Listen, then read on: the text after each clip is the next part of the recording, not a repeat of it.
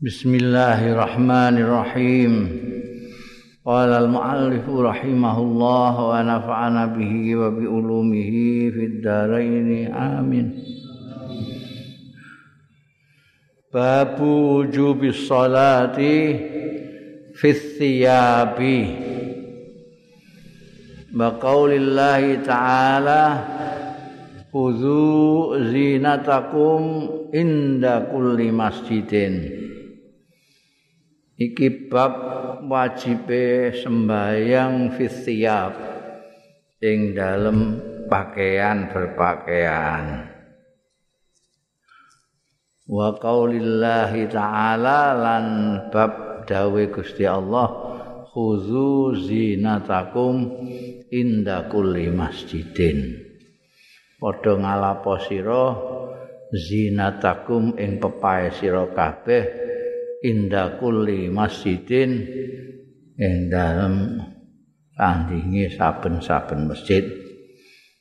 Nane nek sembayang kudu nganggo pakaian sing apik.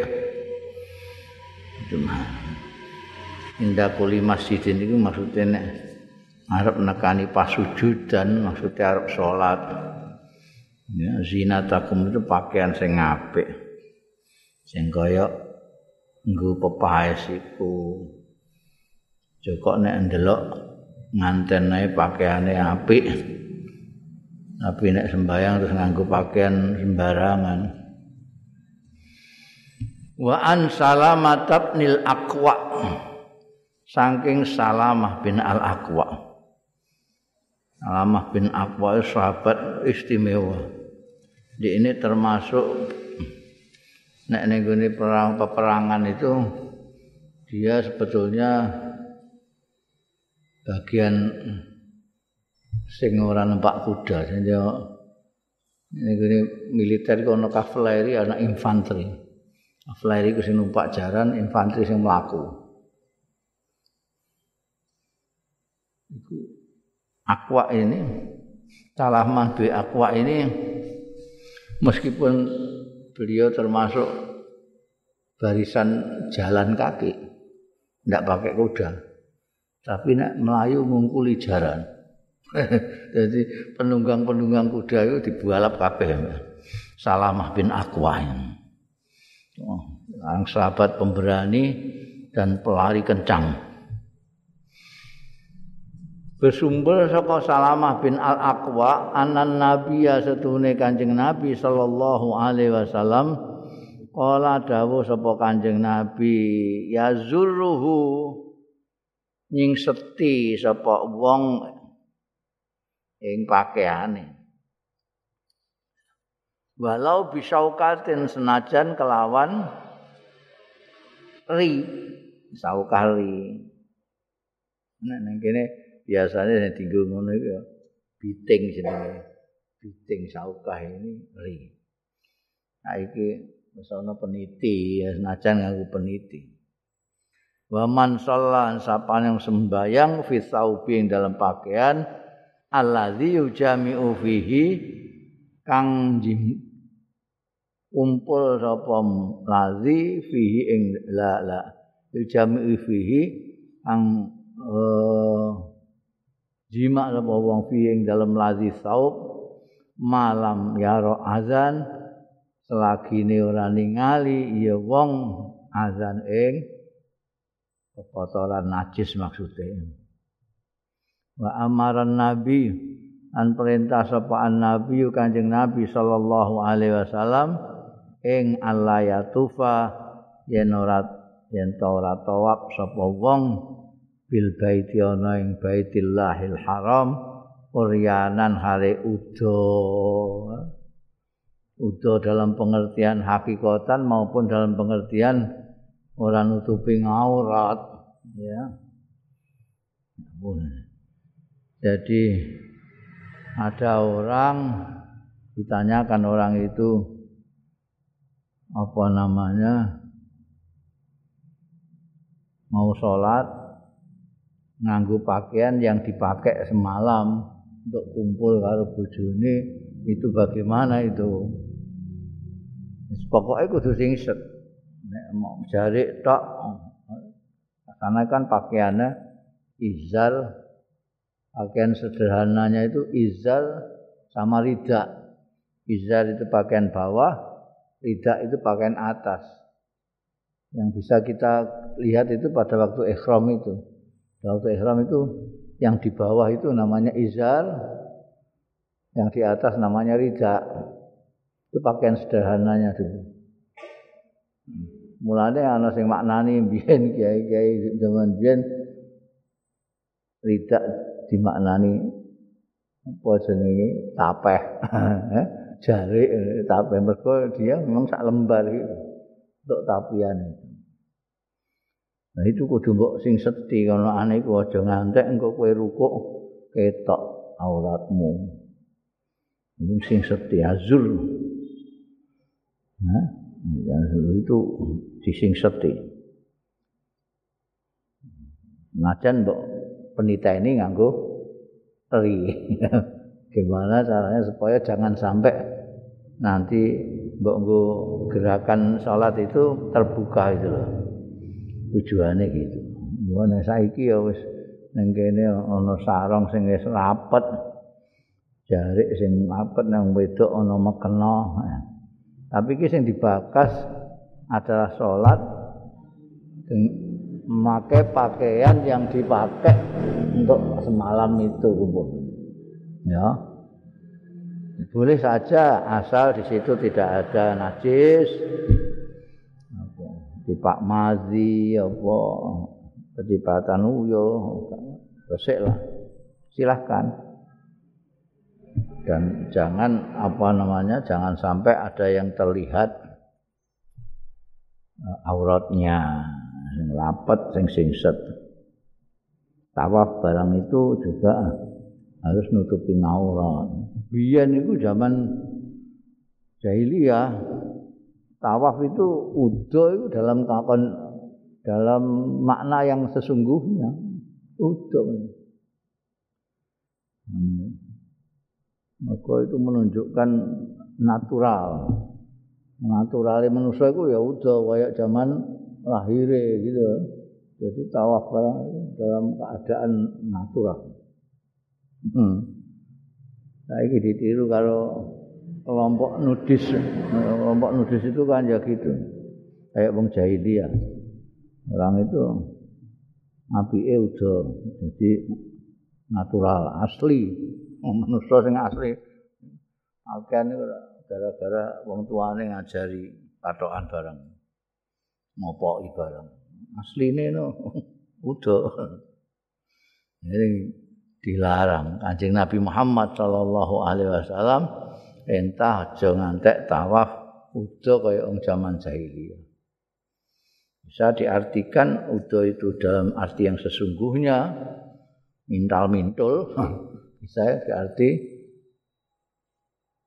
menutupi aurat. Kalau tidak nutup aurat itu tidak boleh. Masuk syaratnya wong tawaf. Qala al-Hasan mendika sapa Al Hasan kanal kaum yasjuduna alal imamah wal Quran suah wa yadahu fi kammihi kami atau kummihi Karena ana pal kaum wong-wong biyen kaum iku yasjuduna sujud alal imamati ing atase serbane.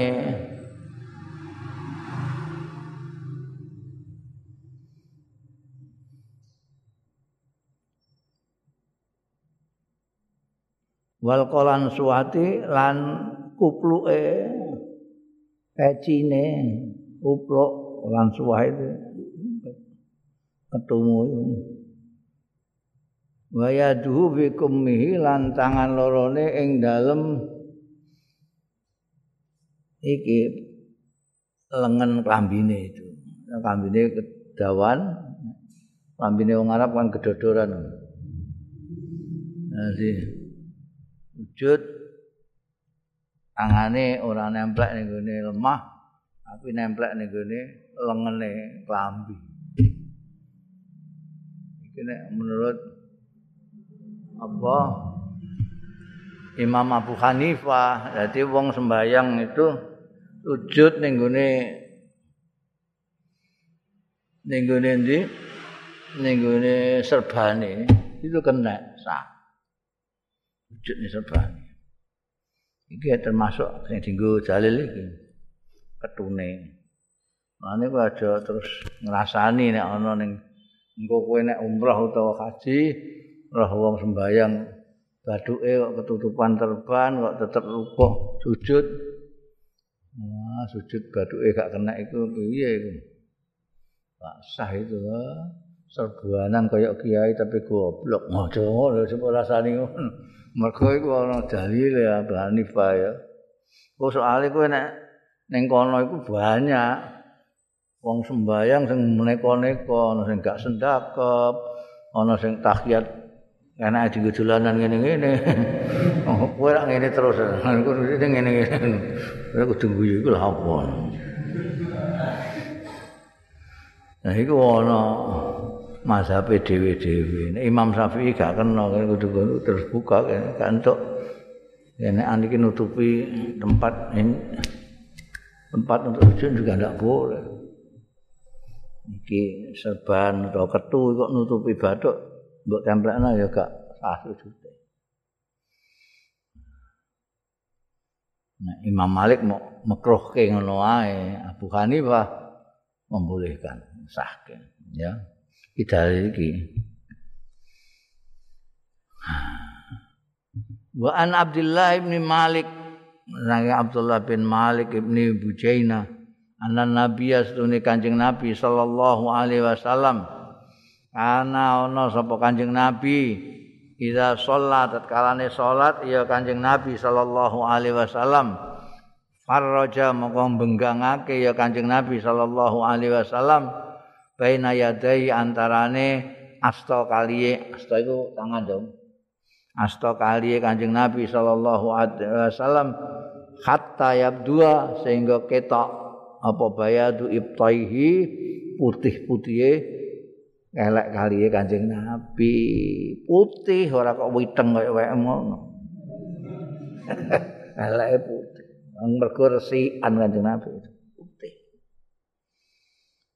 Jadi mana nih kanjeng Nabi ku nek sembayang itu saiki kemudian dijadikan standar sembayangnya wong lanang.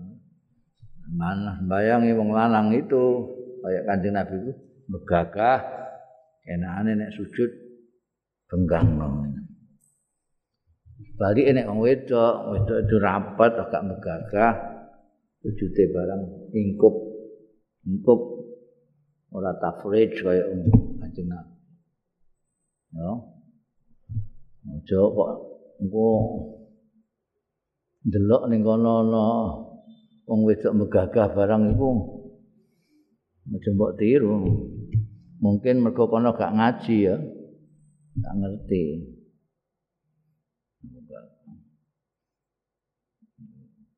Mulane sing apik iku nek umroh haji ku wis ngaji dadi ora kagetan kok ning kono iku macem-macem iku.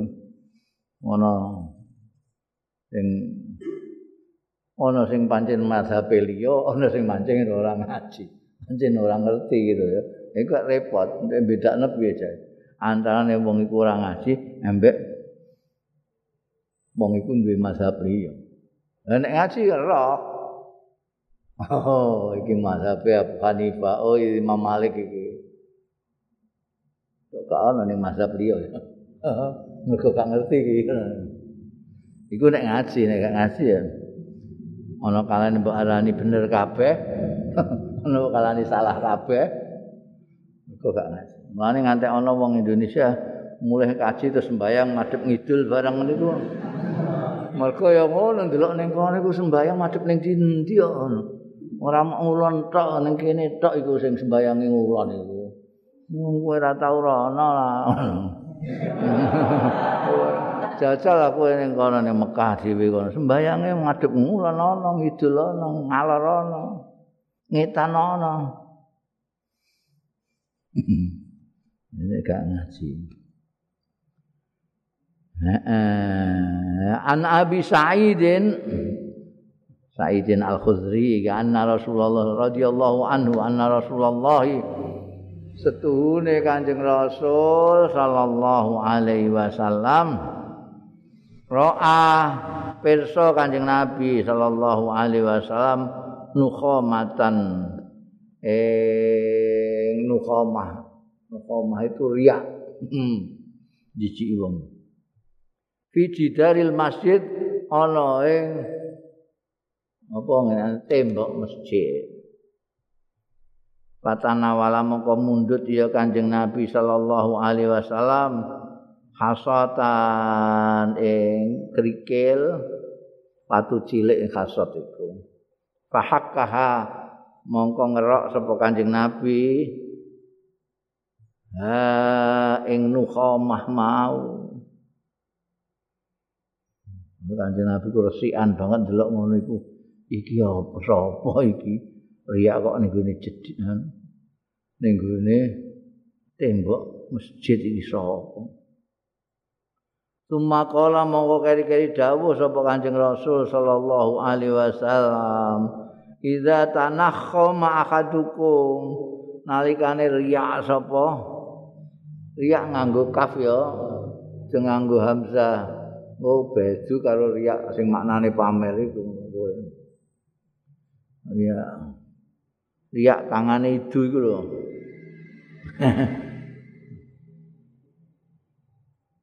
Tetkalane riak sapa akadukum salah siji ro kabeh falaya taham falaya tahaman aja ngantek riak temenan sapa akadukum kibala waji ana ing arahe raine akadukum balaan yaminihi lan ora ana ing sebelah kanane akadukum wal yapsuk lan supaya itu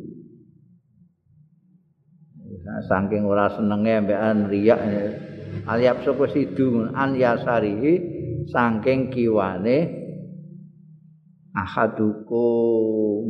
Au tahta qadamihi utawa ning ngisore sikile dlamane ahadukum al yusra sing kiwa. Ya jembuk bayangno masjid saiki nganggo porselen, nganggo keramik, nganggo babut barang ngono.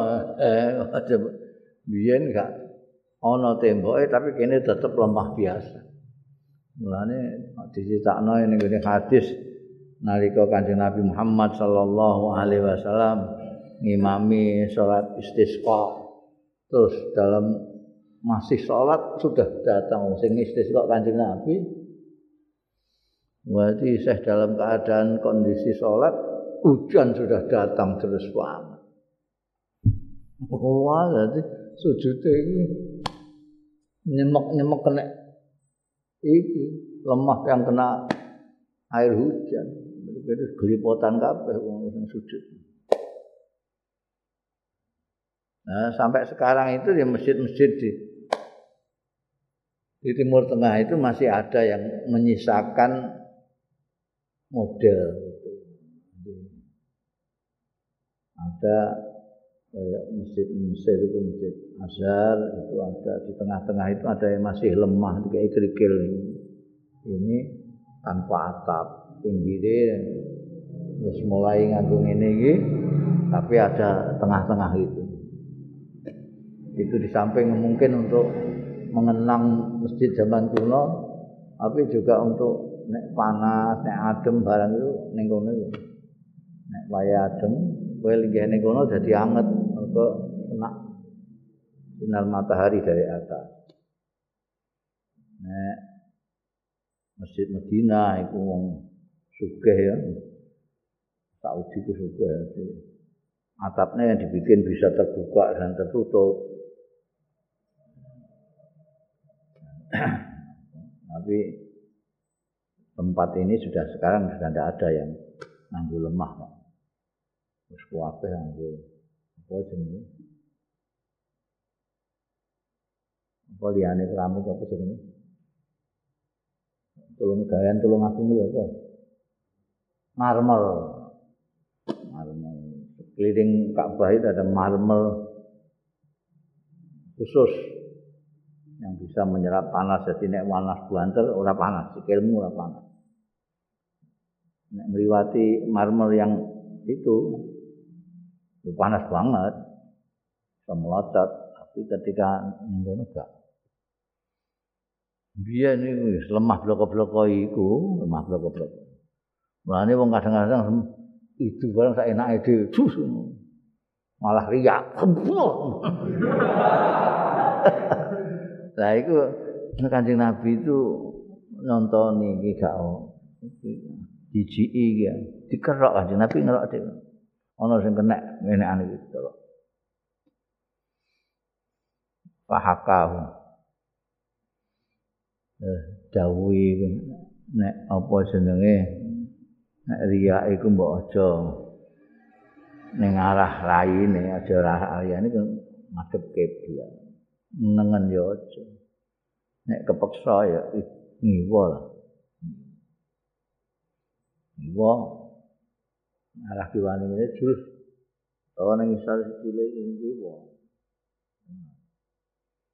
Ya.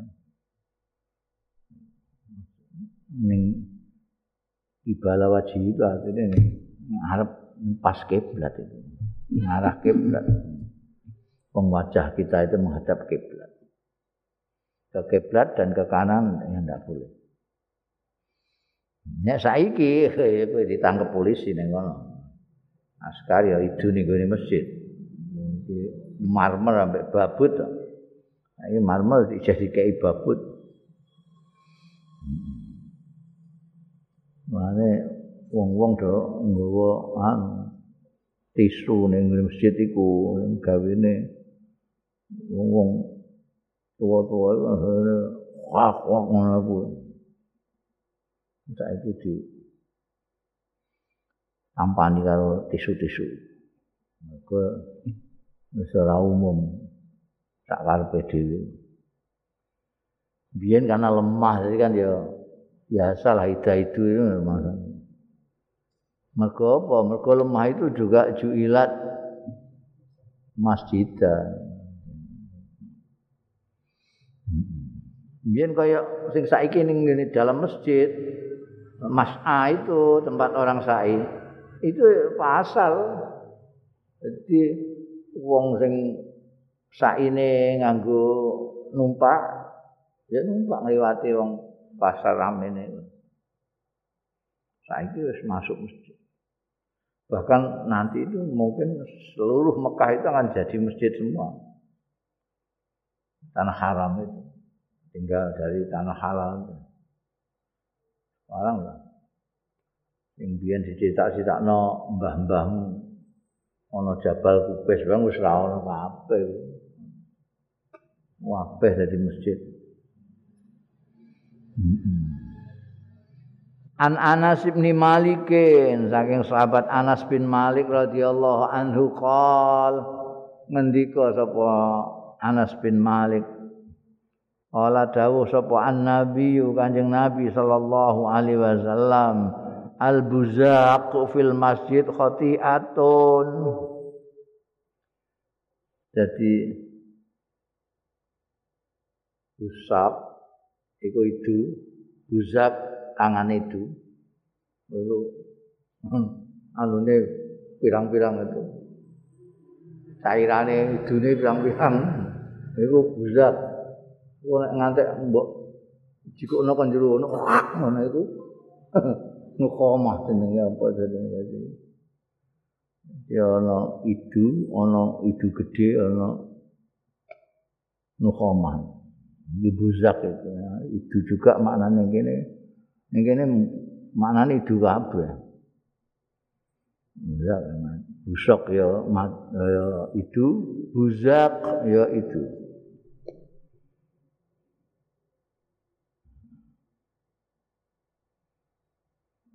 Bahasa Arab itu apa yang keluar dari mulut itu namanya beda-beda. Yang tidak ada idunya sama sekali itu nafkah. Ana idune sithik sing nyuwuk barang itu nafasa nek ridune rada akeh sithik basaka tambah akeh padha ngumpuk ngono iku bazaka nek ngantek disedot kon jero kok ditokno iku. Nakoma. Iku ana tingkatan-tingkatan kene. Kene idu kabeh. Itu mbek riak wong loro tok kene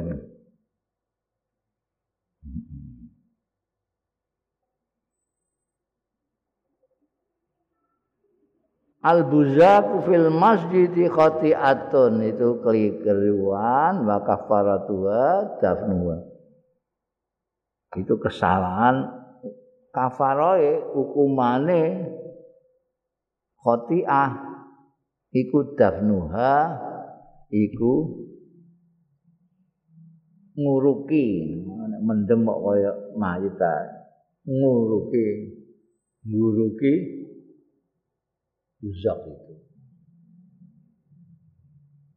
Nek delok kata-kata dafnuha itu berarti kembali ke tadi. Jadi masjid ini bukan plesteran bukan jubin bukan keramik bukan apa mau? Marmer. Tapi lemah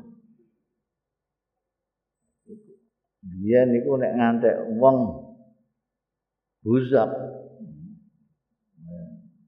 itu sing wontel itu minggu masjid itu tidak boleh. Kesalahan itu itu kesalahan. Tapi kesalahan itu bisa ditutup dengan menutup buzak itu. Kancing Nabi Muhammad itu resian dan tidak ingin melihat yang jemberi-jemberi itu. Nah, nek kue itu ya tutupi uruk. Nek orang kesalahan diuruk.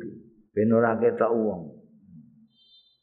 Mun iki tembok dikerok ambek kanjeng Nabi. Ya.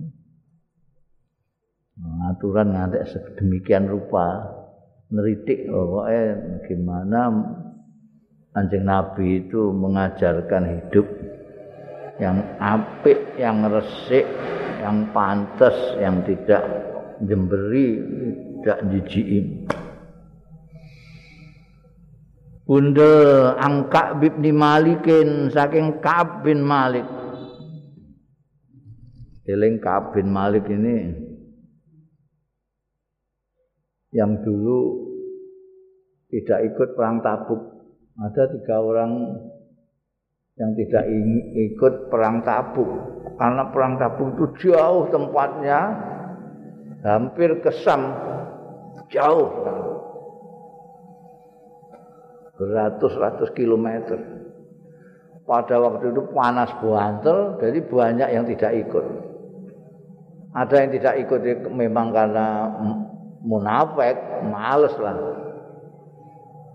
Ada yang seperti Ka'ab bin Malik ini. Kebetulan pas itu kebunnya lagi panen. Anggurnya mateng-mateng, korbannya mateng-mateng, kok ditinggal neng tabuk. Maneman. Terus tidak ikut. Sing munafik-munafik ketika kanjeng Nabi rawuh itu itu memberikan alasan yang macam-macam lah. Rumah saya kosong tidak ada yang nunggoni jadi saya terpaksa tidak ikut anjing nabi. Saya nunggu rumah macam-macam alasan. Kabin Malik ini tidak pakai alasan. Kan opo anane? Dan Kabin Malik ini menyerahkan saya ngaku salah tidak punya alasan apa pun saya rasa rasa mergo gini-gini. Jadi mongko Allah mau ngukum ngukum kayak apa? Nah, Nabi kali ini ngawakmu nyerahno ning Gusti Allah. Ya tak enteni Gusti Allah mutusi apa ning awakmu. Sementara itu semua sahabat dilarang bicara sama tiga orang termasuk Ka'ab bin Malik ini. Gak ngomong. Ini gue mengikatkan diri nih gue soko masjid itu gak ada yang ngajak ngomong. Wah susah ya sing lialian ya susah. Ke Kaab ini konco apik, sahabat yang baik. Saya gak oleh geneman. Hmm. Itu sampai lama baru turun ayat itu yang memberikan taubat kepada tiga orang termasuk Ka'ab bin Malik. Wah, rangkul-rangkulan baik wong-wong itu karena dibebaskan oleh Allah Subhanahu wa taala. Iki Ka'ab bin Malik. Kala ngendika ya Ka'ab bin Malik kana ana sapa an-nabi Kanjeng Nabi sallallahu alaihi wasallam. Idza qadima min safarin nalikane rawuh sapa Kanjeng Nabi sallallahu alaihi wasallam min safarin saking tindakan badaa mengko miwiti sapa Kanjeng Nabi bil masjid ana ing masjid fasalla mengko sembayang sapa Kanjeng Nabi sallallahu alaihi wasallam fihi ing dalem masjid eh? Jadi itu sunnah Kanjeng Nabi perilaku Kanjeng Nabi itu nek rawuh saka tindakan kondi wae ora jujuk dalem tapi jujuk masjid ya Wis saiki iku daleme ning gone jero masjid. Wong iki iki daleme Kanjeng Nabi masjide kene iki. Ini kene sik lagi. Nek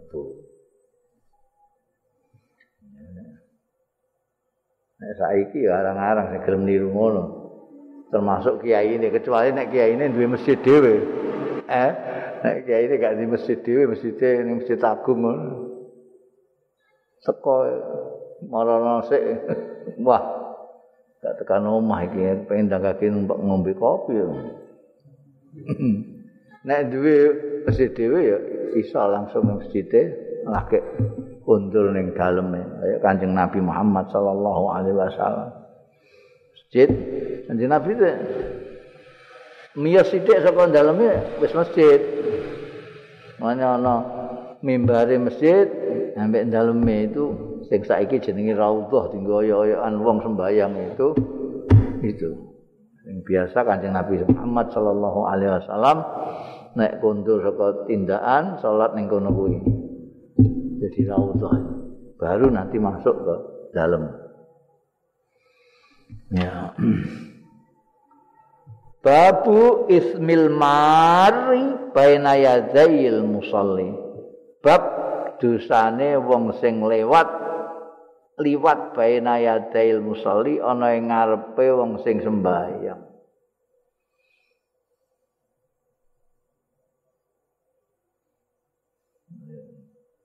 ana wong sembahyang antuk ngliwati an abi juhaim saking abi juhaim.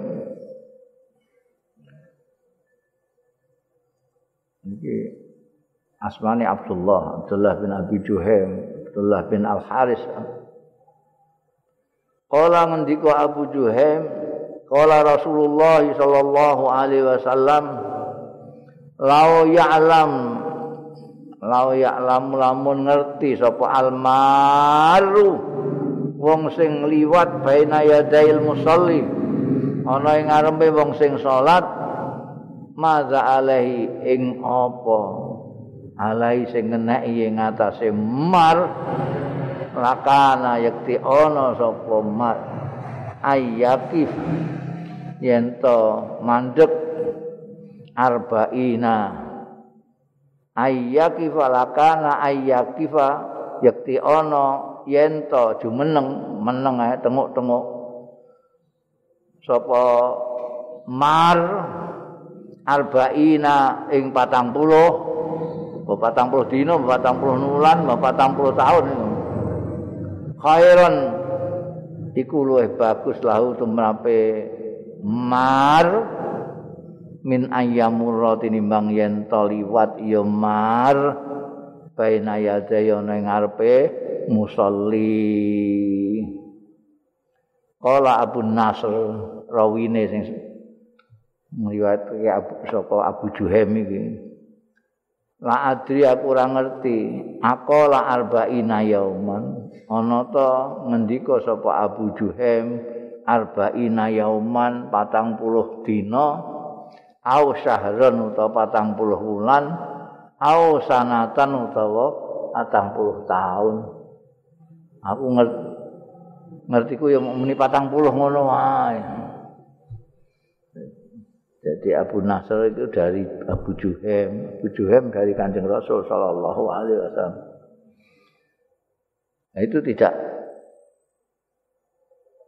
menyatakan 40 apa ya sa'arbain ngono wae. Nah, memang umumnya pembicaraan-pembicaraan itu termasuk di Arab itu angka itu kadang-kadang hanya untuk menunjukkan banyaknya saja. 60 kali, 30 kali. Itu kadang-kadang hanya untuk menunjukkan panjang sekali.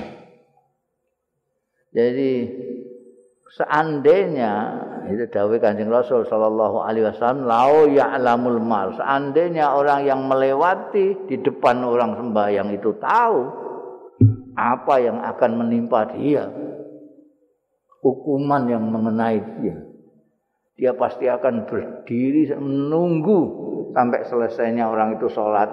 Oh, patang puluh dino patang puluh wah eh dilakukan. Jangan sampai dia lewat. Jadi empat puluh itu tidak mungkin empat puluh tahun sembahyang patang puluh tahun ya gak mungkin empat puluh bulan aja nggak mungkin 40 hari juga enggak. 40 detik apa 40 Pokoknya ini maksudnya subuh Wes kapan aja saya tunggu. 40 hari, 40 tahun, 40 bulan, pokoknya tak tunggu sampai bar. Daripada saya kena ketimpa hukumannya orang melewati di depan orang yang sholat. Nah ya. Jadi medeni iki ngono. Tapi saiki biasa wong lewat itu. Mulane terus ana aturan nek kanggo supaya wong iki gak kena hukuman yang sedemikian medeni ning ngantek wong saking medine iku tengok-tengok nang kono berapa lama pun dilakoni daripada melewati ngarepe wong sing salat. Wong untuk nyakeni mereka yang itu dimbangan ini tengok-tengok ning kono ngantek suwe nek 40 tahun. Nah, iki diatur nek salat iku di depannya dikasih batas. Dikasih batas. Ya. Batas itu bisa saja apa kunci sepeda motor apa-apa pokoknya ning ngarepmu ana batasan menunjukkan kamu ini sholatnya sampai sini. Aku nek nggo sajadah barangku juga diniati gitu aja supaya jangan diliwati orang. Ya, macam coba niati batukku ben ora gosong. Coba niati ngono. Nah, niati mergo sing apik sembayang itu ora usah nganggo sajadah. Ya supaya kowe nganggo sajadah tapi tetep apik ya niati ngono.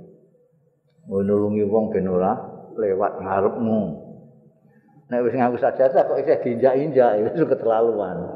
Lha napa terjadi? Terjadi nek kowe ning Mekah. Kowe ning Mekah ning Madinah itu terjadi. Kowe nek nganggo sajadah lha diinjak-injak ya biasa. Bahkan kowe lagi salat iku ning ngarepmu ndekne Allahu Akbar ya iso. Wong wong sak alam dunya. Iku mau tak kandakno. Dia bisa karena apa jenenge? Mazhabe beda. Ana kalane memang bodho ora ngerti. Lah sing akeh iku sing bodho sing kaya Indonesia iku mayoritas ya sing ora ngerti sing ora ngaji. Kadang-kadang durung salat barang wis lunga kaji umrah barang Lah iku masamu Indonesia to. Liyane ya mau Mesir, Turki barang itu ya orang-orang yang gitu. Banyak yang awam. Nggak ngerti aturan. Tapi nemen. Bisa mendingan wong Indonesia masih mendingan. Iku mau wis karupan kene wis do sembahyang kene sembahyang. Nyuk-nyuk-nyuk nang ngarep. Allahu akbar. Lha iki karepe piye? Engko aku sujud. Rukuk apa piye? Nah, aku terpaksa ngalah rukukku meng kok. Oh, nek salah ya, ndekne sing disalahno ngombe malaikat. Oh, ini cukup-cukup ngelono ini. Ya kok jaluk ning ngarep. Golek engko gak ono terus ngarepe wong sembayang. Ngawure salah karo-karo. Kadang-kadang ngono iku wedok. Ning Mekah itu kan bayang itu Yang Masjidil Haram mau gak kaya Medina, Medina gak iso kumpul wedok ana tempatnya sendiri. Ini Masjidil Haram itu tampul wis dikai gotaan tempat iki mau wedok wis di ana askare satpam tentara barang wis wong ngawur sembayang nggone wong lanang barang wong lanang sembayang nggone sing wedok barang. Akeh Hmm. Ayo ana kanca sing bar sujud rumangsane kiamat. Oh. Mergo tangi kok sujud puweteng dedet.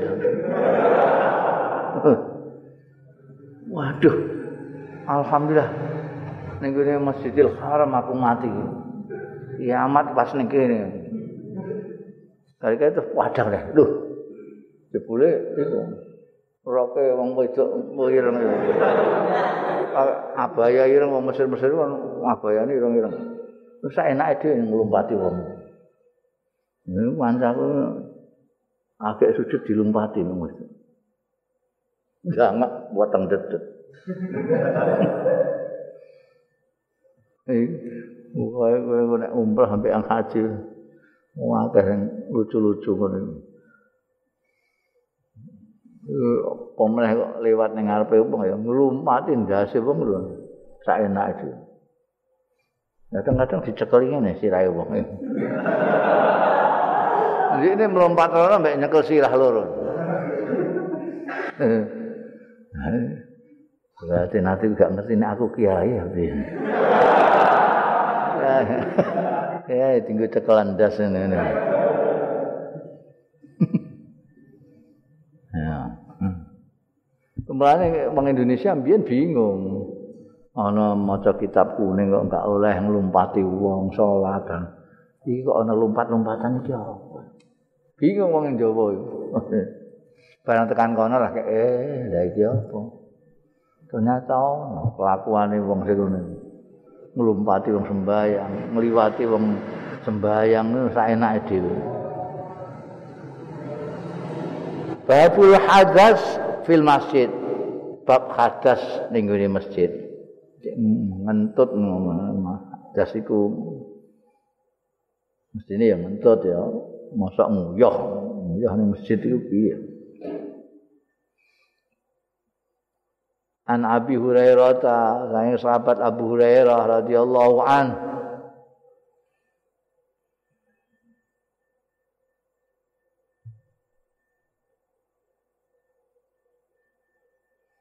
Anna Rasulullah satune Kanjeng Rasul sallallahu alaihi wasallam. Qala dawuh sapa Kanjeng Rasul sallallahu alaihi wasallam, al malaikatu utawi para malaikat iku tusolli ndongakno ya malaikat-malaikat ala ahadikum. Ing atase salah siji ro kabeh. Madama fi musalla selagine ana ya ahadukum. Fi musallahu ing dalem panggonan salate ahadukum. Allazi shalla fihi. Kang salat sapa ahadukum. Fihi ing dalem lazi musallahu. Malam yuhtis lagine durung hadas ya akadukum maknane ndongakno malaikat ndongakno iku takulu. Eh donga sapa malaikat? Allahumma ighfir lahu. Duh Gusti mugi ngapunten panjenengan lahu dateng ahad. Allahumma arhamhu. Duh Gusti mugi ngrahmati panjenengan ing ahad. Dadi kowe nek ning masjid apa ning musala iku pas sembayang tengok-tengok misalnya kowe pas sembayang maghrib terus tengok-tengok ngenteni isya utawa duhur ngenteni asar asar ngenteni maghrib kowe tengok-tengok ning masjid. Iku terus malaikat ndongakno awakmu ndongakno. Anggere kowe durung hadas nek kowe hadas ngentut ya metu ngundune lagine durung hadas iku terus didongakno karo malaikat. Ya istilahnya tusolli. Tusolli jadi selawat. Malaikat nek selawat itu artinya njalukno ngapura lan njalukno rahmat. Nek Gusti Allah sing selawat ning awakmu iku Gusti Allah ngrahmati awakmu. Nek malaikat njalukno ngapura njalukno rahmat nek Gusti Allah ngrahmati.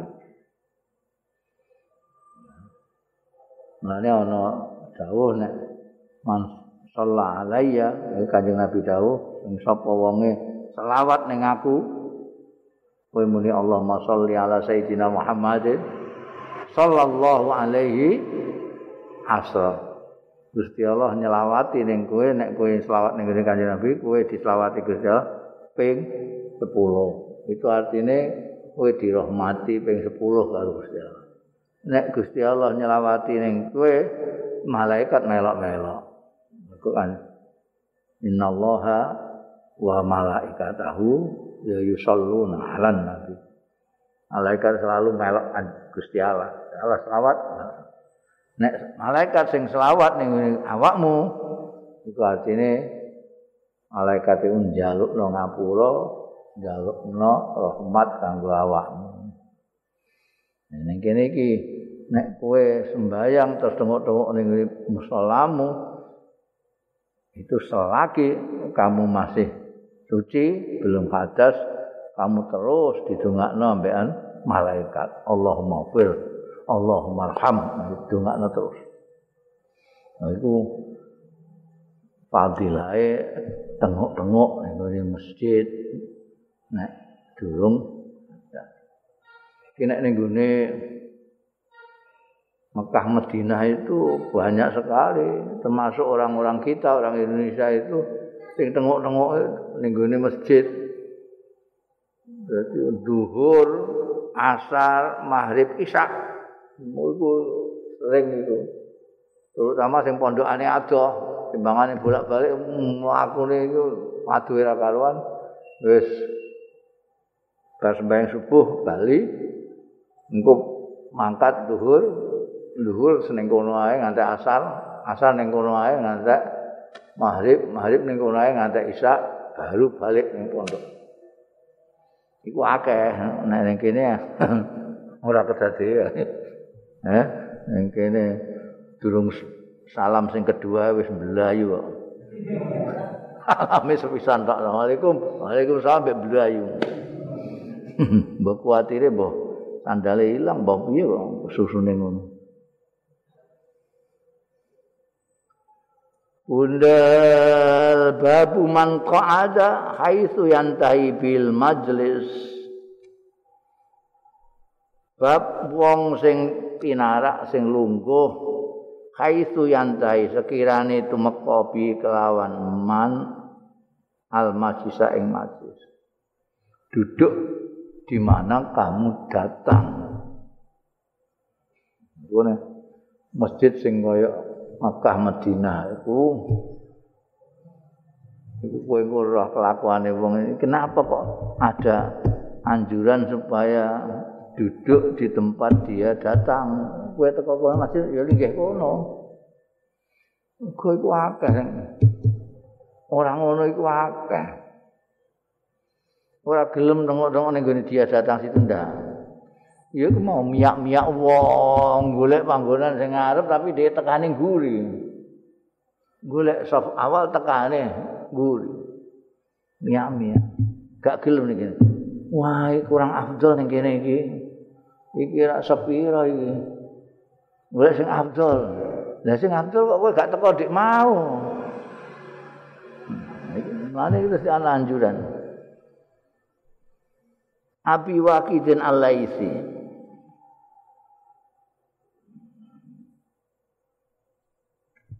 Abu Waqid itu kunyae apa jenenge?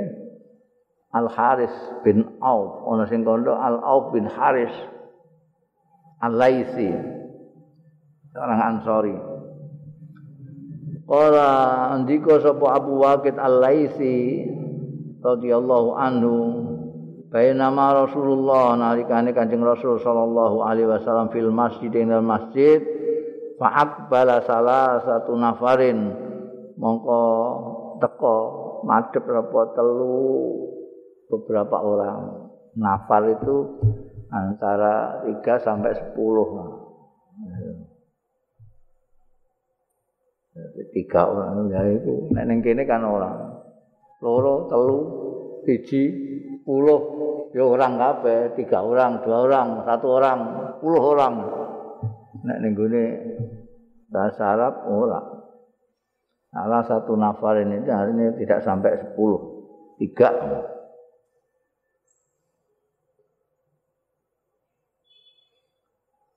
Fa'abbala mongko madhep sapa isnani sing dua orang. Kan tadi tiga orang sing teko. Tiga orang. Fa'abbala isnani di antara yang tiga tadi ada dua orang sing madhep ila Rasulillah marang Kanjeng Rasul sallallahu alaihi wasallam. Wa dhahaba lan lunga sapa wahidun wong sing siji telu. Fa amma ahaduma mongko utahe salah sijine. Isnani faro'a furjatan mongko weruh sapa ahaduhuma furjatan ing apa jenenge? Tempat longgar furja itu. Oh ini kosong tempat kosong. Fajalasa mongko inara ya ahaduhuma wa amal akharu ana diri sing liyane fajalasa. Mongko lungguh sapa akharu khalfahu ana ing mburine ahaduhuma. Jadi dua orang tadi yang satu begitu dapat ada tempat ruang kosong dia duduk. Nah kawannya duduk di belakangnya. Terus gak ada tempat kosong. Wa amal akharu mongko liyane mongko wong telu loh sing sitoke zahaba sing loro madhep sing loro pertama linggih ning yang kosong yang kedua linggih ning gurine wa amal akharu sing lunga iku mau ana sing sing liya amma Fa'ad baro mongko mungkur ya akhol zahiban halilunga.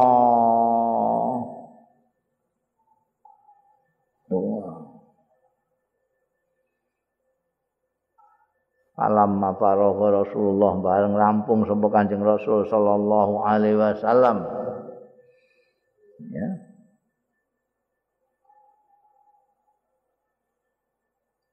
Kala dawuh sapa Kanjeng Rasul, ala ukhbirukum anis salasa. Kanjeng Nabi faragha iku nek ndelok siake kalam ning dhuwur, fa'ak balas nani ila Rasulillah. Wadzaba wahidun. Berarti kanjeng nabi ki rampung saka khutbah. Kanjeng nabi khutbah sana ini datang belakangan.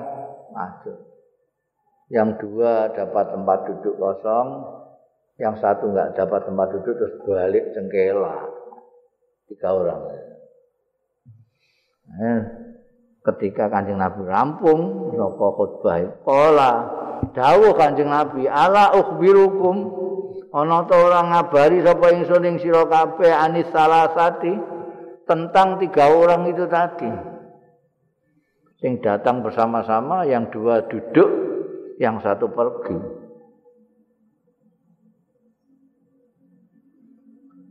Amma ahaduhum mongko ana dene sing siji ne talasah fa'awa ilallah.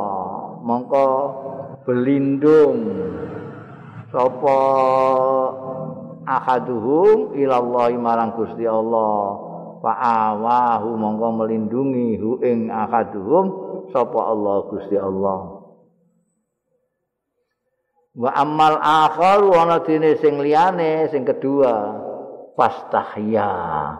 Mongko sungkan isin sapa akharu fastahya. Mongko sungkan apa Allah minhu saking akhal sungkan artinya sungkan arep apa? Tidak menyayangi tidak merahmati sungkan arep hukum sak piturute lah. Masane iku bahasa bahasa musyakala dengan fastahya fastahya Allahu minhu. Maknane Gusti Allah merahmati orang ini karena dia sungkan wek Gusti Allah itu berarti menunjukkan betapa menghormatinya, memujanya kepada Allah. Wa amal akharu ana dene sing liyane sing lunga mau fa'arada mongko mengo sapa akhar fa'arada mongko mengo sapa Allah anhu saking akhar Kanjeng Nabi khutbah Pak. Nakek nasihat tiga orang datang, yang satu duduk di tempat yang kosong, yang satu tidak mau maju tapi di belakangnya.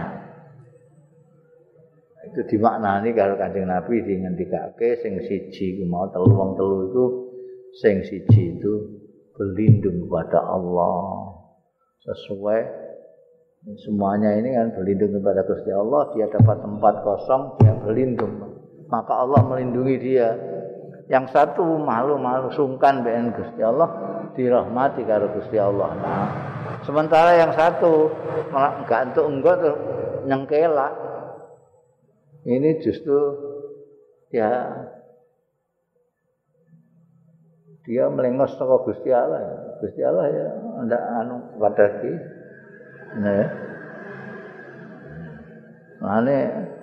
Nah, ada yang sedang membawakan dawuh-dawuh Gusti Allah kayak Kanjeng Rasul sallallahu alaihi wasallam ketika khutbah ini yang mendengarkan itu orang yang memang mendapat perlindungan dari Allah taala dan mendapat rahmat dari Allah.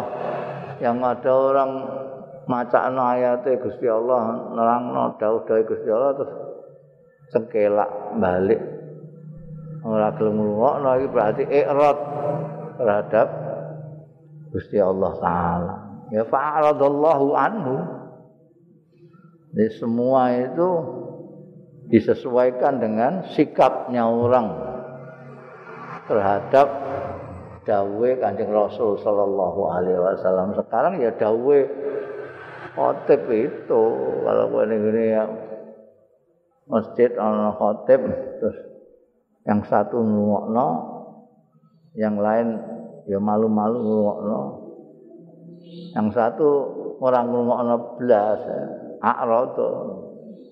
Ba'radallahu anhu. Ana ya. Babu ta'awunil mu'minin wallahu a'lam.